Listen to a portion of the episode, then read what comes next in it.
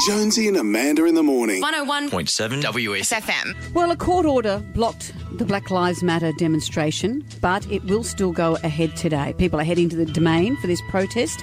Um, it's no longer a march. As we know, these are volatile times in the midst of a pandemic. So, to talk about this, the organiser of today's protest, Paddy Gibson, joins us. Good morning, Paddy. How are you?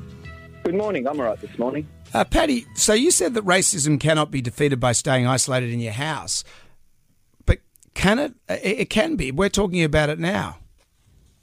Um, well, I think the reason we're talking about it is because people have been very determined to press ahead with a street demonstration. We've seen, you know, mass demonstrations consistently across the United States, which have driven a very important uh, and really significant watershed moment in that country, confronting the anti-black racism that's such a part of that society. Well, here in Australia, Aboriginal and Torres Strait Islander people locked up at a higher rate than anyone else in the entire world. The killings at the hands of police and prison officers they continue in this country. No one's ever seen justice. No one's ever been accountable for any of those killings.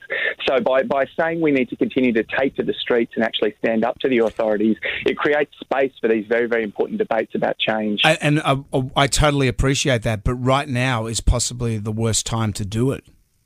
Um, look, I, I mean, I do appreciate that people out there are very worried about the coronavirus, and we say we've been really unfairly demonised as being responsible for coronavirus transmission. There's no evidence there's ever been any transmission at protest demonstrations. We've said to the police today, we want to go to the domain and space right out, and so no one will need to be close to other people to have a risk of transmission. We want to abide by actually today the coronavirus regulations, which say groups of no more than 20. We think we can do that in a big park like the domain when it's pouring rain and there's very little chance of that many people coming. The police have said no.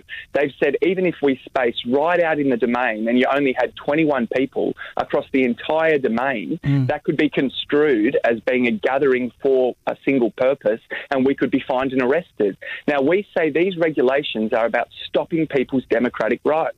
Why can people continue to gather in their thousands in shopping centres, in football stadiums, in other places in New South Wales, but not work cooperatively with police to try and organise well spaced out protests? And very unfortunately, we think this is about trying to stop what is a very, very crucial issue that strikes at the heart of the injustice in Australia the continuing terrible treatment of Aboriginal and Torres Strait Islander people. I think many people, Paddy, would absolutely, most people, I'd like to think all people would agree with your message. But are you, uh, is there a feeling that you might be um, doing more hindrance than help, that you might lose the goodwill that people have for Black Lives Matter by going ahead today? Well, look, today's protest is being led by the family of David Dungay Jr., who's a Dunghutti man who was killed by prison guards. You can go and watch the video, it's shocking. It's just like the killing of George Floyd. He was pushed into the ground screaming, I can't breathe, until he died. Now, they're saying that the prison guards should be charged for that killing. And I think anyone else out there who had a loved one who was killed on camera screaming, I can't breathe, would want to see charges and would want to see action. The truth is, a year ago, 40 people, 50 people were coming to these rallies, one news camera. Now they're leading thousands of people calling for change. And it's because of their determination to continue to come out. More than 90,000 signatures on a petition will be presented to the Parliament today calling for charges on those guards. But this family know the changes come in the United States through people driving a protest movement. And it's that kind of change we need to see here. And it's only going to be by continuing to stand up and act collectively that we'll get that change. Hmm. So, very unfortunately, though, I have to say we've been very, very unfairly demonised.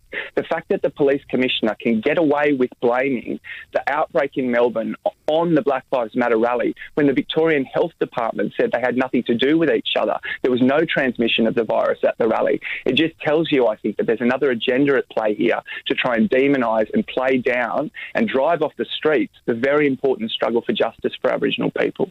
If, if in your gathering today, will there be people, uh, will you have a register of names? If there is um, any outbreak of any kind, can people be traced? Well, that's what we're going to. Uh, that's what we're going to try to do. See, we put an application forward to the health department a month ago. There's actually an email address called COVID Mass Gatherings at newsouthwales.health.au. You can have mass gatherings. You just need to apply for an exemption. There's plenty of mass gatherings going on where they try and contact trace. They try and organise, and so people are spaced out. It's only protest where they say we're not even going to consider these applications. We're not even going to look at them. You can't gather at more than 20 people outside in New South Wales, but you can have 500 people at an unseated, unticketed event inside. Hmm. So I think there's a really clear double standard that's going on here. We wish we could have worked more cooperatively with the authorities all the way through. They've consistently denied that to us. But we will be, you know, absolutely as safe as we can be. We're well organised. I think people coming out in the in the rain that we see in Sydney today are going to have to be pretty determined. The police have said they're going to fine people. So if you're coming to this rally, it's going to be very wet. The police are saying you might be fined. We think it's probably only going to be a very determined group that'll be there, but we'll be we'll be there. We'll be spaced out. The family have said they won't stop until they see charges laid on those guards. There's plenty of other Aboriginal families out there that also don't have justice and are also looking at this and wanting to see that action and wanting to see that change. And unfortunately, the attorneys general yesterday from across Australia met. They won't even make changes to ele- to stop the jailing of 10 year olds in this country. The vast majority of children held in prison where they're subject to horrible, horrible treatment, torture, like we saw on Four Corners. Mm. You know, we're talking about young children. They won't even raise the age at which they put children in prison until 14. I mm. mean, I don't think any child should be put in prison.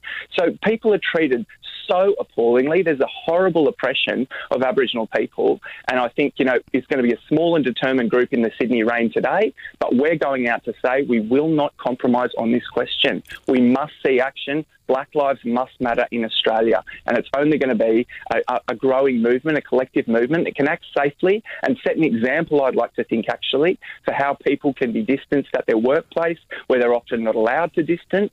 You know, don't come if you're sick.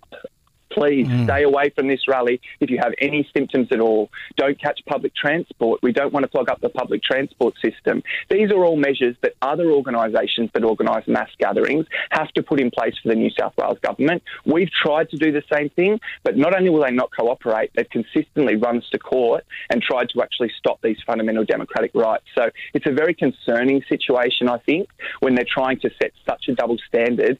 I say when the marketplace is open, the public square must be open. If people can be brought together in their thousands to make money, we should be able to come together and find similar measures to mitigate risk, to raise crucial democratic issues and this fundamental injustice in Australia we must confront, just as they're confronting it in the United States. Anti black racism is worse here in many ways many, many ways than the United States.